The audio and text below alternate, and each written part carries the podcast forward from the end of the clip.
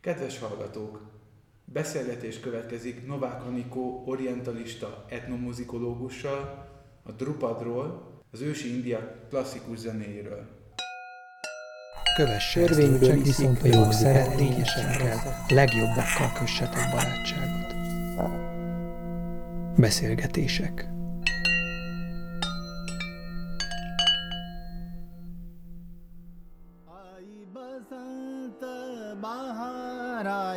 razão.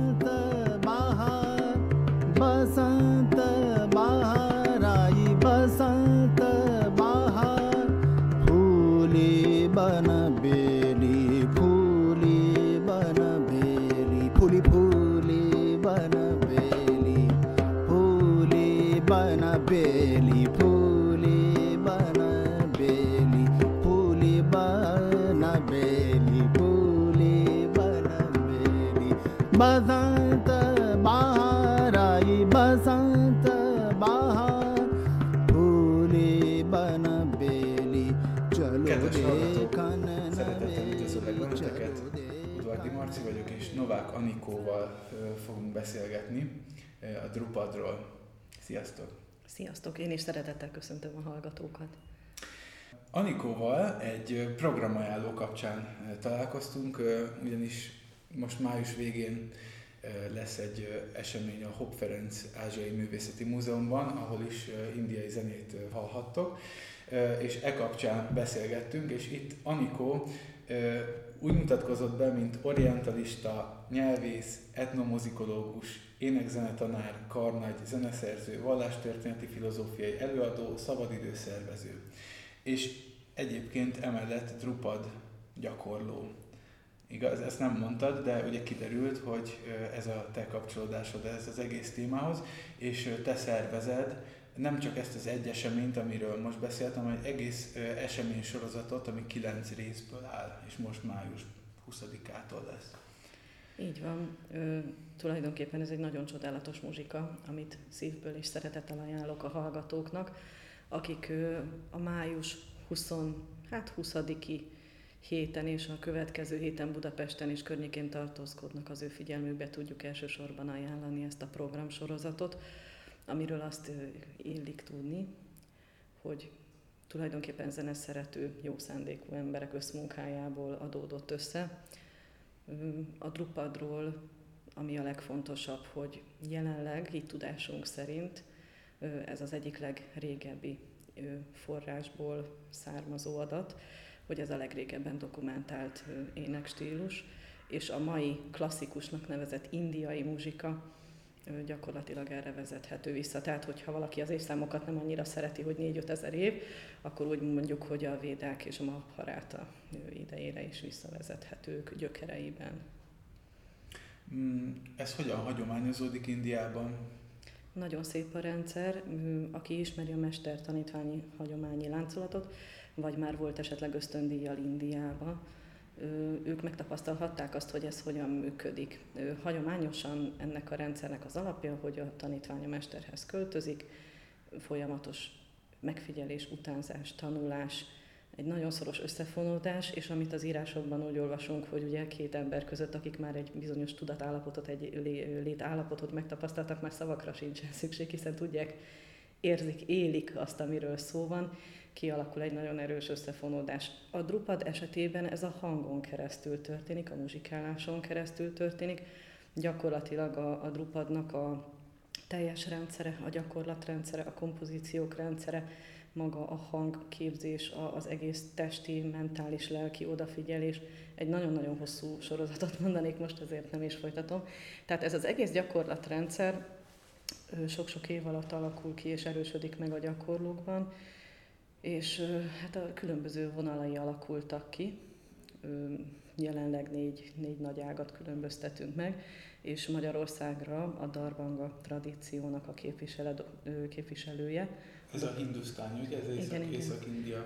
Hát ez, ez a vonal, amit most meg fogunk ismerni, ez Biharból származik, tehát tulajdonképpen a Darbanga tradíciónak a képviselője, dr. Sumit Anand Pandi fog érkezni hozzánk vendégségbe, és tulajdonképpen ő általa nyerhetünk egy kicsit bepillantást ebbe a zenei világba, mert ez ugye mindenkinek másért lesz érdekes, Ugye mindegyikünk más, tehát valaki azt fogja ebbe látni, hogy hú, különleges, valaki azt, hogy ah, kuriózum, valaki úgy fog rátekinteni, hogy micsoda aha élmény, másoknak egy rendkívüli elmélyedés, egy, egy állapotnak a megélése, ugye nagyon-nagyon sokféle lehetőség merül föl, de a lényeg, hogy mindenkinek az adott pillanatban egy olyan tapasztalást és élményt ad, ami, hát úgy mondják, hogy egy ilyen mély belső békés elcsendesedés, ugyanakkor mégis nagyon sokszínű.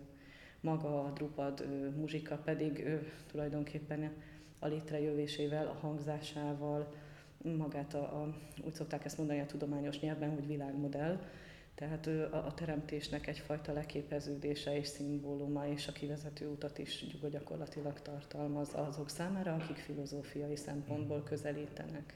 Ez egy elég komplex, holisztikus rendszer, hogyha...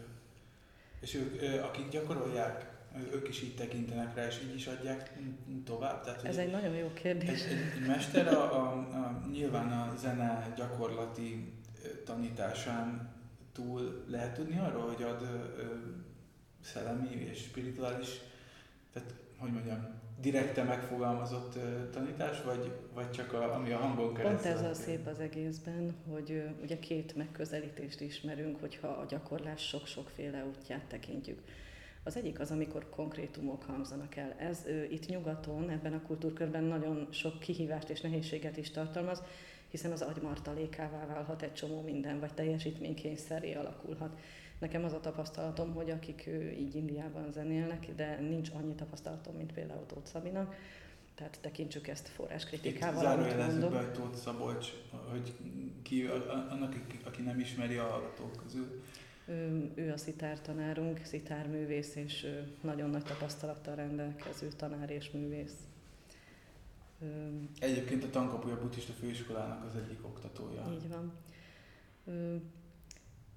Tehát tulajdonképpen ugye a két megközelítésünk, mint lehetőség, az egyik az, hogy konkrétumok hangzanak el, de ez bizonyos szempontból megnehezíti az utat, a gyakorlást.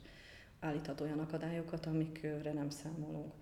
A másik megközelítés, és ez nagyon izgalmas és szép, hogy nem mondanak semmit, hanem szépen-szépen mindent megtapasztal a hallgató, a gyakorló, és akinek amikor összeáll valami, mint egy óriás kirakó, mint egy óriás kép, a belső éréssel együtt alakul át ugye a személyiség, és érik, fejlődik, alakul át, és ezzel a tudatállapotokat is gyakorlatilag megismeri, amiket a zene ad, amiket a gyakorlás ad. Ugye testi szinten, lelki szinten, mentális szinten, gondolati szinten, és úgy ugye még lehet haladni tovább is. De hogyha a különböző Drupad leírásokat olvassuk a különböző lexikonokban vagy honlapokon, mindegyik nagyon egyértelműen leírja, hogy hova vezethet ez a gyakorlási mm. Ami azért szép, mert hallgatóként és gyakorlóként, előadóként ugyanúgy óriási ajándékot ad. A Drupad ez egy vokális műfaj, ezt, ezt fontos kimondani. Tehát itt most elhangzott a szitár, de az egy másik iskolához tartozik, ugye? Hát a hangszeres muzsikához, igen. igen. Tehát ők, ők nem is vegyülnek egymással. De alapvetően Alapvetően ugye mindegyik zenei vonal a gyakorlás egy útja lehet, de természetesen például itt a nyugati kultúrkörben valakinek a szitár is egy hangszer a sok közül, de minden hangszert tekinthetünk a spirituális útnak is. A, a szövegek, amiket használnak a Drupadban, igen. Mi a, miből merít, vagy mi az irodalma a Drupadnak? Nagyon sokszínű bizonyos szempontból. Tudni kell, hogy minden zenemű áll egy olyan alapból, amit alapnak is hívunk ugye az eredeti nyelven, ez egy nagyon szép egyezés. Az első tétel tehát gyakorlatilag olyan hangokból áll, ami az adott zeneműnek a hangulatát fogja megmutatni. És ennek a tulajdonképpen az improvizációs megjelenítése, ami filozófiailag nagyon szép, csak most nem térek rá ki, mert kérlek, a szöveg a kérés. Kérlek, ki. Számomra ez olyan laikus megélőként, mint, mint amikor leírják a különböző filozófiák és a különböző földrészek mitológiai irodalmai, ahogy, ahogy keletkezik a világ, ahogy az elemek, ahogy a, a, a tárgyak, a növények, ahogy minden létrejön. Ugye egy vízből, vagy egy őskáoszból, bármiből, tehát így felbukkannak elemek, és egyre több elem jön. És különbözőképpen kombinálódnak és variálódnak. Egyre több dolgot hoznak létre, egyre komplexebbet, és végül feltárul maga a teljes kép. Ez nagyon szép. És ennek a szövege, mert ugye ez volt a kérdés, ennek a szövege egyetlen mantrának a szótagai, szintén variálva, amit mindig a pillanat hoz, és ezt az egyes rágáknak, az egyes hangsoroknak és hangulatoknak a jellege megmutatja, hogy mihez mi áll jól. Ez nagyon-nagyon finom, végtelenül finoman átszőtt harmónia, ami a világ egységével jár együtt, és utána majd a kompozícióban lesz olyan szöveg, mint amivel most te meg én beszélünk, mhm. ami lehető szakrális tartalmú, lehető például az évszakokhoz kötődő, tehát elég sok rétű. De ami az embereket legjobban megfogja, az általában az alapnevű tétel. Igen, tehát ez az invokáció, ez a kezdés, és ez már ez is, ez is egy e, rögtönzött, vagy félig meddig rögtönzött. Igen, tehát megvannak természetesen a szabályai, és azon belül, ugye már ez is mutatja, hogy ugye a szanszárát hogyan írja le, és ezen belül van egy mozgástér. Elképesztő csoda, tehát én rendkívül szépnek tartom ezt a megjelenést. Olvastam valami ilyesmit az alapról, hogy ott, ott ha jól értettem, akkor maga az, az alaphang, vagy a, a megjelenítendő hang, ami, ami arra vár, hogy fel legyen vázolva, az először körbe van írva, így és van, rejtve van, van először. Ez így van? Hát nem. De, de, de, tehát, hogy vannak olyan hangok ezekben a zenékben, amik főhangok, meg van egy második főhang, és ugyanúgy, mint nálunk a mi kultúrkörünkben a dominkászok domináns-domináns vannak fontosak, kevésbé idézőjelben fontosabbak. Mondjuk úgy, hogy más mindegyiknek a szerepe, és ezek a nagyon szép szerepek egymáshoz viszonyítva válnak láthatóvá, és ahogy egyre több hangunk van, így bontakozik ki előttünk, mint akár egy növény felépítése, vagy mint egy épület elemei és annak a felépítése, vagy mint az ember sejtjei, a, a szövetek, a, a szervek és a szervezet és a szervrendszer, és végül a teljes szervezet felépítése, így épül föl ez a muzsika. És a Drupadban, a Drupadnak a dallam hangsorai azok értelmezhetőek az európai hangsorok szerint? Hát már más jellegű. Úgy értem, hogy itt 10, más... 12 fokosággal nem, nem, nem, nem, nem, nem. De, de a hajlítások miatt vagy Úgy mondják, vagy hogy mikrotonalitás is van benne, tehát ezt az európaiak úgy szeretik hívni, hogy negyed hangok, de igazából sokkal finomabb a rendszer. Uh-huh. Gyakorlatilag itt már nem is a hercekről, hanem centekről beszélünk, uh-huh. amiket, ahogy az ember edzi a fülét, ugye az egész rendszer a a test, lélek, elme, szellem, és leginkább az elme iskolázását ő is képviseli, és ezzel az egész gyakorlással a fülünk is annyira kifinomul, hogy, hogy végül ezeket a végtelenül finom hangulatokat, amiket a természetben minden nap láthatunk, ezeket már ilyen módon is fogjuk. Tehát gyakorlatilag ugye azt szoktuk mondani, hogy a, a világ leírható matematikailag, hiszen ezért vannak számítógépes játékok, ott komplet világot látsz. A zene viszont hangzó matek. És akkor innen egy lépés az, hogy de hát akkor mindent meg tudunk jeleníteni zenével. Ez most természetesen egy nagyon leegyszerűsített forma, amit mondtam, és természetesen csak a saját, még elég laikus tapasztalatomat mondom, de már így is nagyon szép bepillantásokban volt lehetőségem. Néhányszor hallottam már ilyen muzsikát, hát igen gyönyörű. Te mióta gyakorlod? Ez jó kérdés. És hogyan találkoztál ezzel? Szerintem három-négy éve körülbelül. A, a találkozásunk egy kurzuson történt, dr. Sumitanand Pandival. Virág Balázs, aki az országunkban lévő, tudomásom szerint talán egyetlen pakavacs játékos, a pakavacs a drupat kísérő hangszere, egy dobról van szó. Ő hívta fel a figyelmemet és pár ember figyelmét, hogy lesz egy ilyen kurzus, és ő időnként elhoz Magyarországra művészeket, akik a Drupad éneknek a képviselői.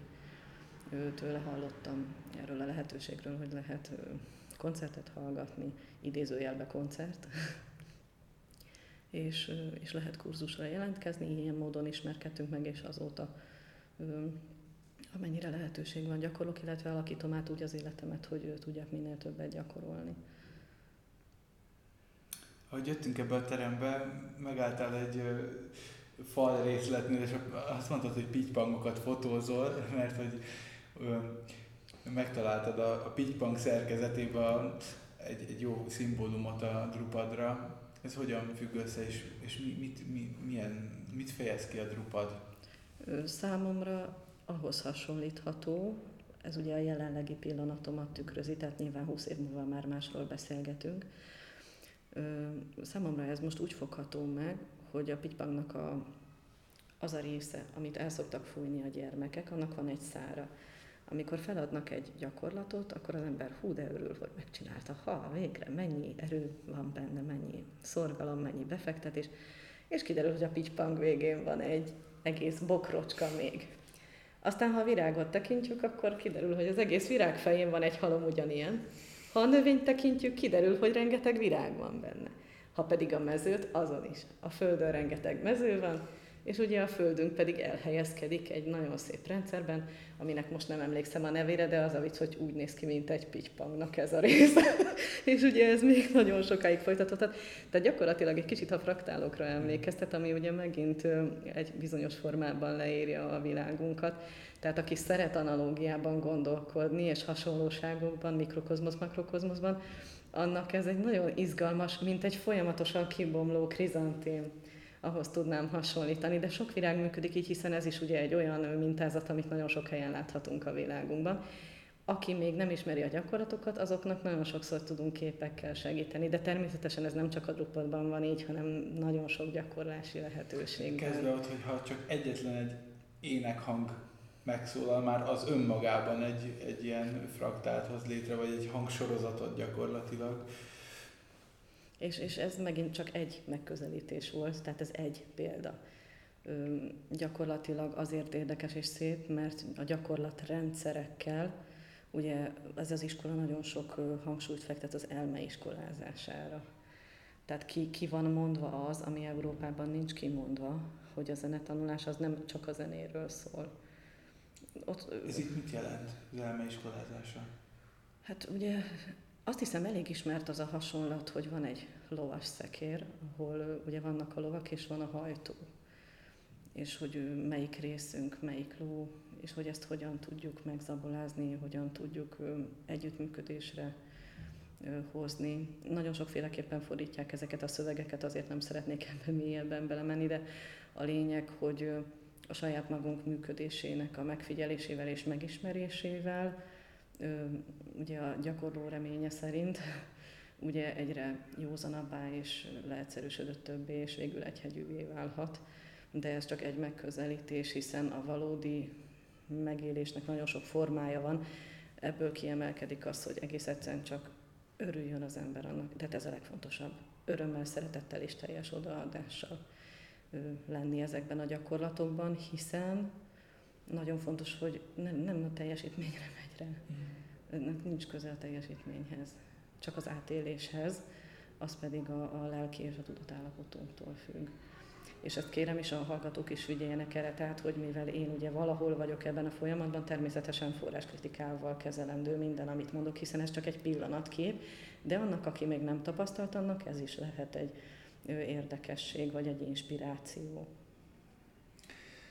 Az az izgalmas nekem ebben, hogy, hogy el tudom képzelni a, ezt a hozzáállást, és mégis, a, a, ami, amit hall az ember, és ahogyan, amit tudhatunk ezekről a kompozíciókról, hogy, hogy ezek elég bonyolult dolgok. Tehát, hogy, hogy, hogy és ez egy mondjuk egy gyakorló zenész számára, de valószínűleg minden, sokféle gyakorló számára ez egy nagyon központi kérdés, hogy hogyan lehet balanszba hozni az, az, az agyat, a, a konkrét elméleti tudást, tehát az, hogy én tudom, hogy mi, miből dolgozom, tudom, hogy hogyan épül fel egy dallam, és, és, és hosszú struktúrákat kell egy, egy, egy klasszikus zenésznek is átlátnia, megjegyeznie, és belső tudását tennie, hogy ezt, ezt hogyan lehet egy olyan állapotba hozni, hogy az egyébként, amit az előbb mondtál, hogy egy felszabadult, örömteli figyelem legyen, és, és, ne, és ne legyen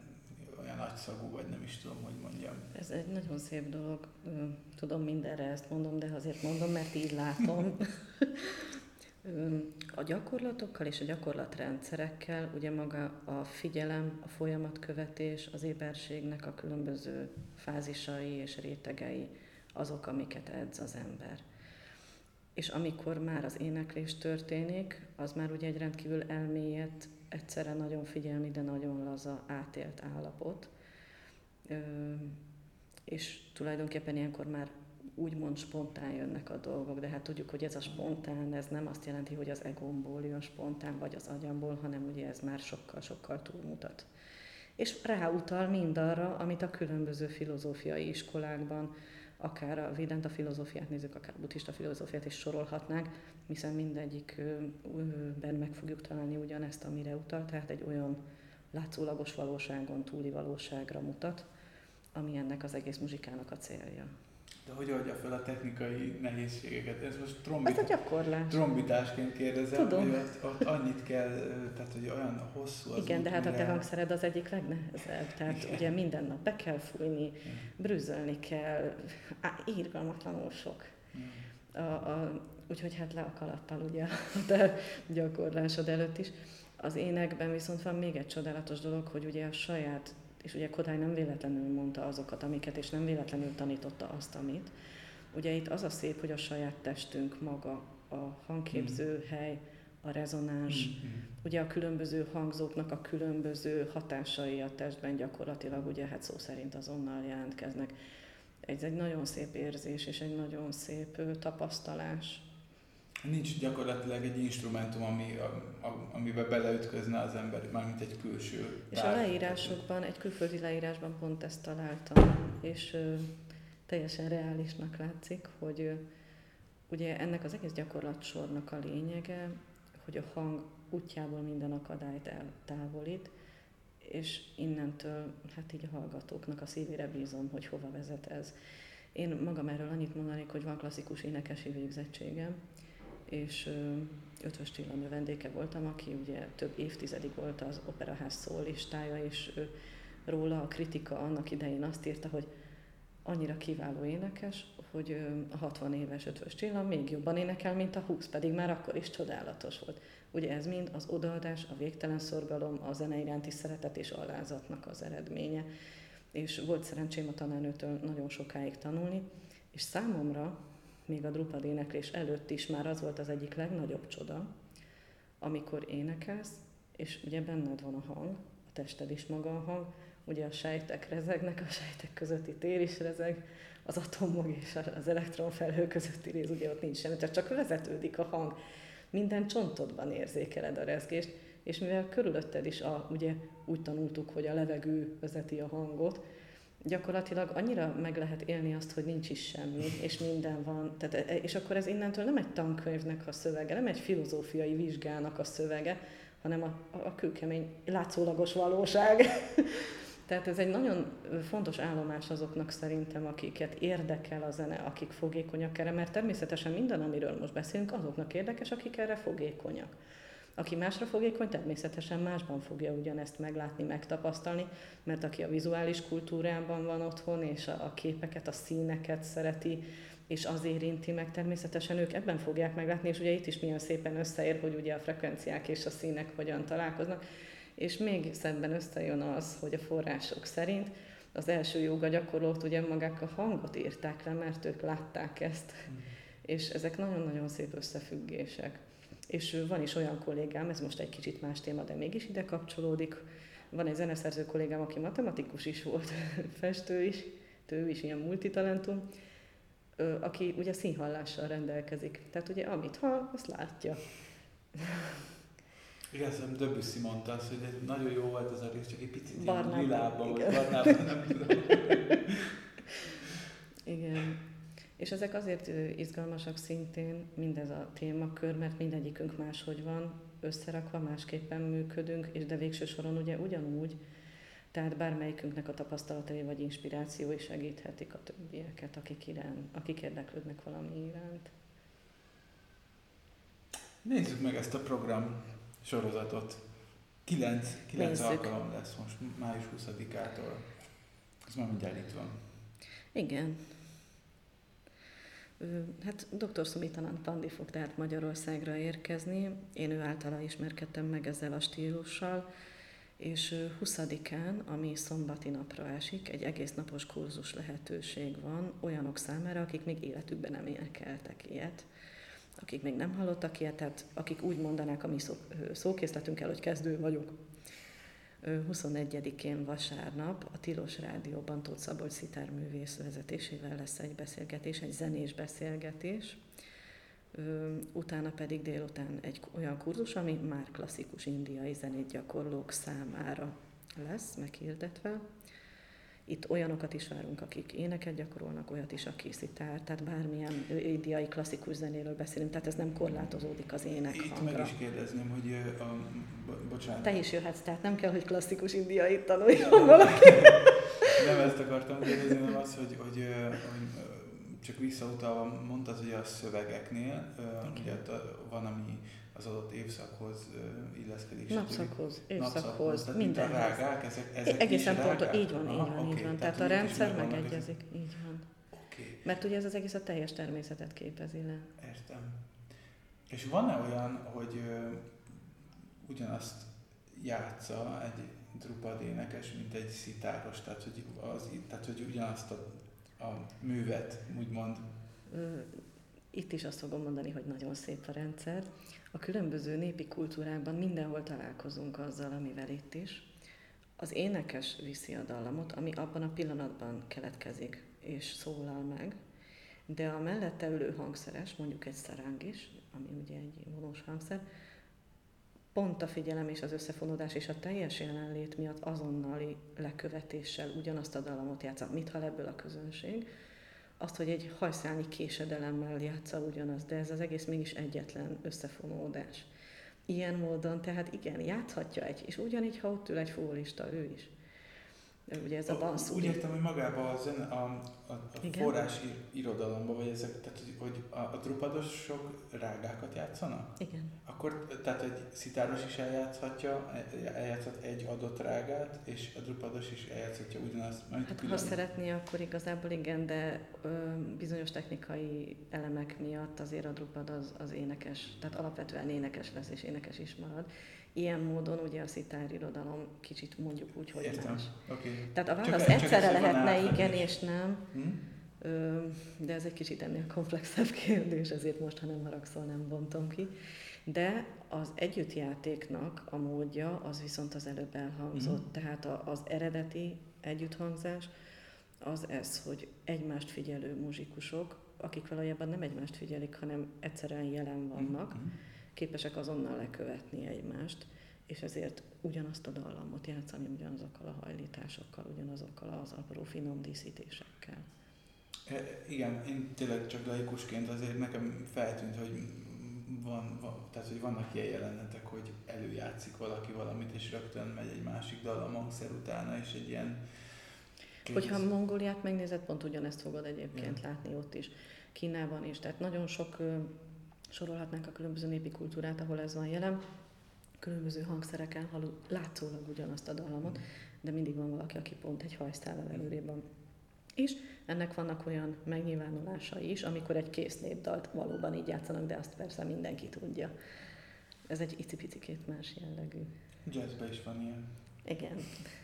Bocsánat. És látom, teljesen felderült az arcod, és teljes joggal, mert ugye ezek az ősi muzsikák nagyon fontosak az improvizáció szempontjából, amit ugye a mai jazz muzsikusok ugyanúgy keresnek és meg szeretnének élni, különböző filozófiai és belső igény okán, ami egyrészt a teljes felszabadultságot és szabadságot, másrészt a figyelemnek egy, és a jelenlétnek egy olyan magas állapotát, bocsánat, hogy a magas szót használom, most jelenleg ez jutott eszembe, tehát egy olyan szintű jelenlétet tükröz, ami, ami mindenkiből, aki ott játszik és hallgat, ugyanolyan boldogságot, szinte extázist képes előidézni, de ez az extázis, ez egy jófajta extázis. Gondolom azt mondja a szemed, hogy menjünk tovább a programba.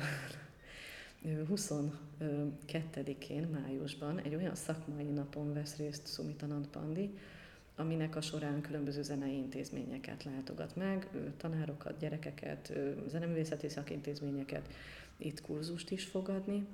23-án és 24-én este pedig koncertek lesznek. Mivel Budapest nagy, az egyik koncertet, a 23-it a délpesti régióba helyeztük el, a 24-it, ami pedig fényfestéssel lesz együtt, ezt pedig Budakeszire szerveztük. Itt Ruzics Csilla festőművésznő fog együtt alkotni Szumitanandal, és ez a budakeszi koncert természetesen a budaiak és az észak-budaiak és a kis térség lakóinak öröm, mert nekik van közel. 25-én pedig a város kellős közepébe a Hopp Ferenc Múzeumba invitáljuk az érdeklődőket, mert itt egy experimentális előadás lesz, amiről egy másik interjúban hallhatnak az érdeklődők. Ez egy délutáni program, családok, iskolák és bármelyik érdeklődő ugyanúgy eljöhet, mert igyekeztünk színessé tenni a programot. Nagyon családias és lehetőleg autentikus környezetben gondolkodtunk, tehát reményeink szerint az időjárás kegyes lesz, és ezért még hangosításban sem gondolkodtunk, hanem tényleg úgy, mint az eredeti környezetben, kertben, nyugodt szép helyen. És itt gyakorlatilag mindenki, aki jelen van, hallgathatja is, és ki is próbálhatja azokat a bepillantási élményeket, amiket hozunk számunkra. 26-án pedig külső kérésre, tehát ez így mondjuk úgy, hogy közönségszavazat alapján, mm. egy olyan teaházi beszélgetés lett megszervezve, aminek a keretében korunk, a tradíció és a gyakorlás lehetőségei, kihívásai, nehézségei lesz a téma. Nagyon sok szépre, jóra és igényre törekvő lény van, akinek az a problémája, hogy mikor gyakoroljak, hogy gyakoroljak, mit csináljak, hogy élek meg. Tehát ez mindegyikünk ö, problémája, idézőjelbe, mondjuk úgy, hogy megoldandója, vagy szűrője, és, és a kitartásunkat, a szorgalmunkat, az odaadásunkat igencsak próbára tehetik mindenféle szituációk. Tehát gyakor- és maga a kor is, amiben ugye élünk, az is nagyon sok kihívást, de sok lehetőséget is megteremt. És ezzel kapcsolatos lesz a beszélgetés. Nagy szeretettel várunk mindenkit. Ezeket a dátumokat az adásnak a leírásában fel fogjuk tüntetni, ott, ott a hallgatók esetleg vissza tudják követni. Kicsit még, hogyha esetleg a, a, erről a Drupad trióról beszélnél, hogy milyen hangszerek vannak benne? Maga a Drupad originál környezetben egyetlen tampura, ami egy húros hangszer kíséretében hangzik el, ami egyben a kezdő és a végpont, az alfa és az omega, ugye maga az om szótagot jelképezi, aminek megint ugye nagyon szép a, a, mindaz, amit hordoz, és a másik kísérő hangszer pedig a pakavacs nevű dob, amiben az az érdekes, hogy a szaknyelv ezt úgy mondja, hogy ez egy kétfenekű dob. De ha most belegondolsz, hogy egy hangszernek nem feneke van, és nem fenekelem de ha meg azt mondom, hogy az arca két arcú dob, akkor megint most arcul ütöm a hangszert. Hát nem. Úgyhogy most egy kicsit a szakterminusnál maradok, tehát egy kétfenekű dob de valójában ugye a hangszereket mély tisztelettel közelítjük meg, tehát maradjunk csak annál, hogy pakavagy.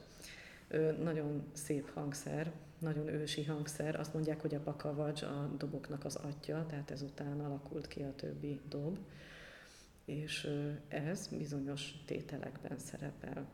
Az állaptételben egy teljesen elmélyedő, finom, improvizatív muzsikát hallunk, utána következik egy olyan tétel, amikor megjelenik a pulszálás, megjelenik az élet, és a következő tételben fog megjelenni még a dob is.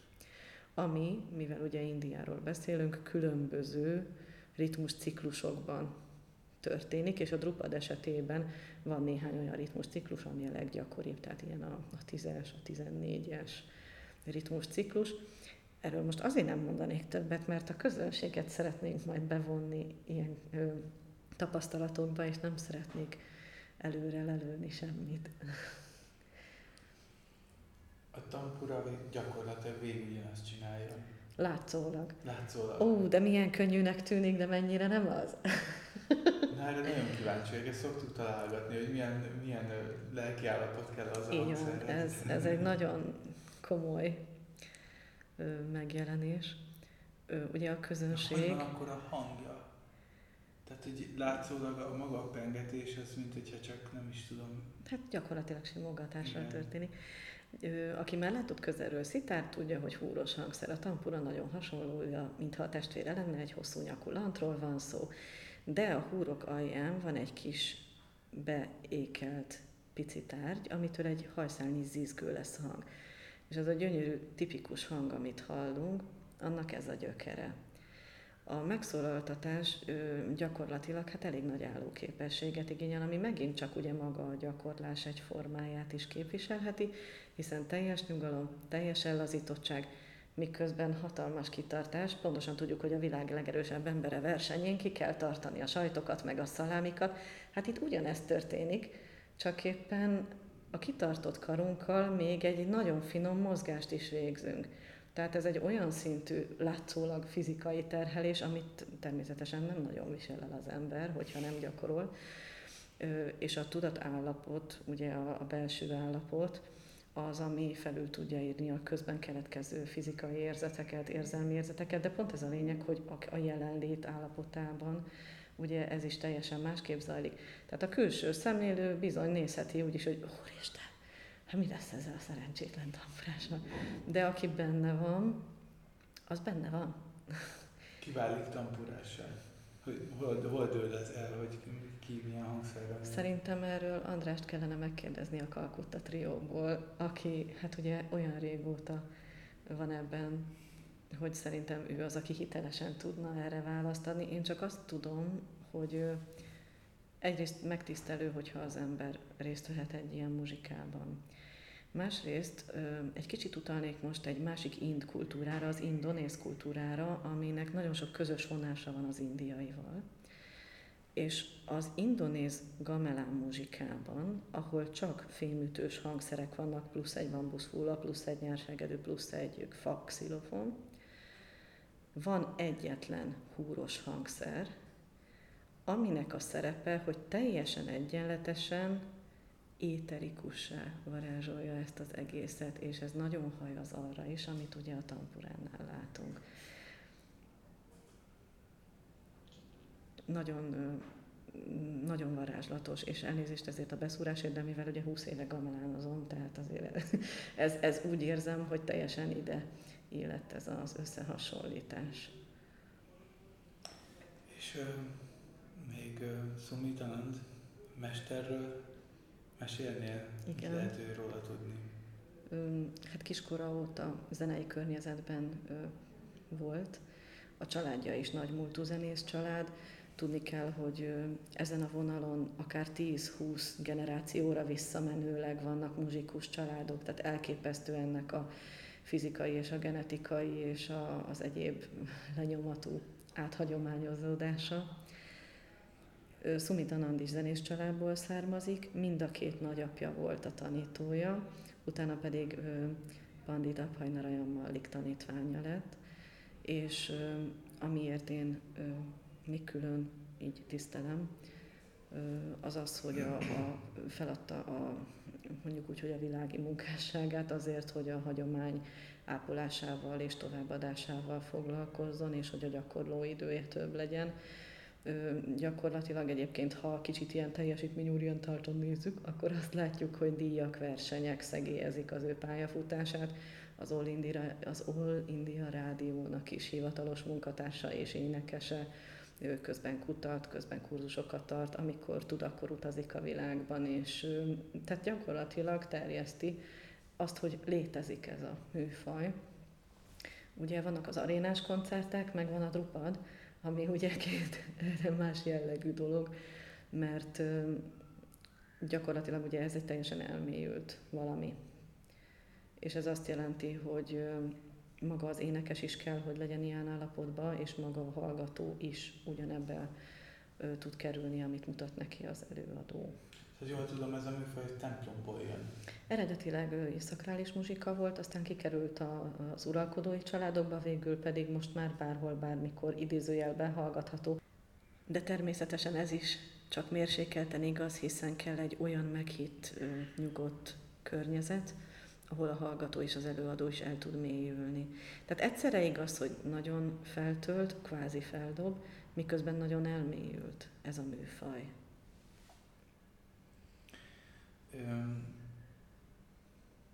Lehet-e számítani rá, hogy a jövőben jön még Magyarországra? Mi nagyon szeretnénk és örülnénk, ha igen. Szeret Azért mondom jönni. többes számba, mert több gyakorlója van ebben az országban. Egy végül is hát tizen fölül van azoknak a száma, akik gyakorolják ezt Magyarországon. És nekik hogy zajlik az átadás? Hát ugye ezért annyira fontos, hogyha jön a mester élőben, mert akkor ugye úgy zajlik. Ez majd a technika vívmányai és korunk kihívásai és lehetőségei című fejezetben fog elhangzani a teaházi beszélgetésben, de a kérdés valóban fontos és jó is. De egyébként átkerül, személyes... Átkerült az online térbe az átadás? Alapvetően személyes és szükség esetén online amikor Sumitanand kurzust ad, gyakorlatilag egy életre feladatot kap az, aki ott van. Mhm. Most azt, hogy ezt ki mikor gyakorolja, az már magánügy, hiszen mindenkinek más az élet lehetősége, az élet szakasza és a saját pillanatnyi helyzete. Viszont, hogyha ugye egy kurzus hosszabb, vagy ha több napos a kurzus, akár évekre való anyagot is fel mm. tud adni. Az esetemben például annyira sok kérdés volt, hogy ezekből online óra is lett. De ez, ez teljesen változó, és ezért fejeztem ki úgy magam, hogy reméljük, hogy még jön. Mert hogyha mondjuk meg tudnánk oldani, hogy évente vagy két évente jöjjön, akkor azért az egy nagyon nagy lehetőség. Így, ahogy ezt hallgatom, rögtön az jut eszembe tényleg ilyen képe, hogy ez csak úgy működik, hogyha az az alapja, hogy kibontakoztatásról van szó. Igen. Tehát nem az van, hogy kapsz egy sok mindent, amit meg kell csinálni, hanem kapsz egy irányelvet. És itt jön, ami, és itt jön be maga a virág is, amiről igen, beszéltünk. A mag, így van. Tehát a... Van egy halom gyakorlatsor, de az mindig csak az alapja valaminek, ja. és mindig lesz tovább. És ha csak azt az egyet csinálod, már akkor is csodálatos mert valójában az öröm, az odaadás, a, a zene megélése, a pillanatnak a megélése az első szinten az, aminek örülünk. Hogy egy, hogy egy sok éve gyakorló már hogyan látja a világot maga körül, és mit tapasztal, az már egy teljesen más kérdés.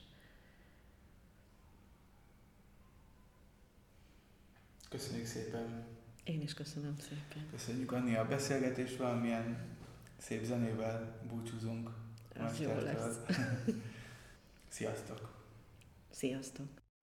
And now, Dhrutalap, or also called Jhala, in the instrumental parlance. No,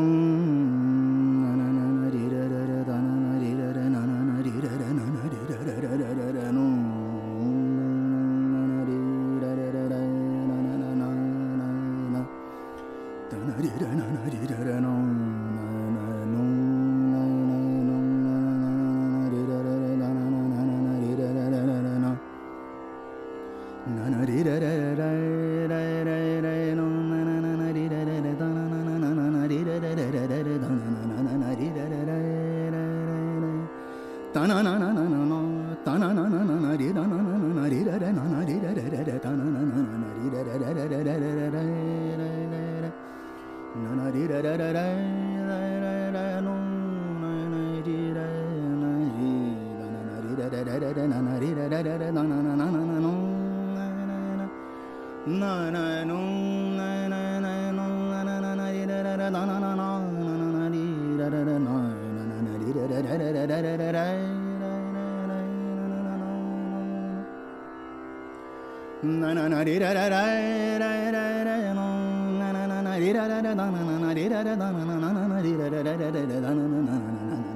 da da da da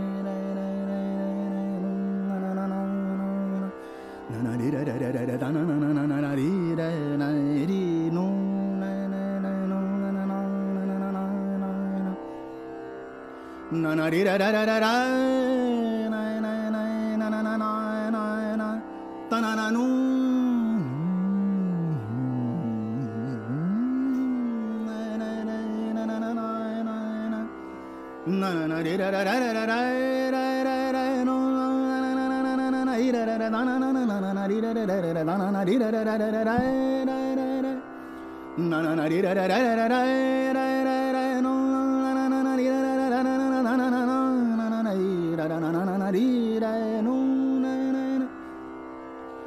na na na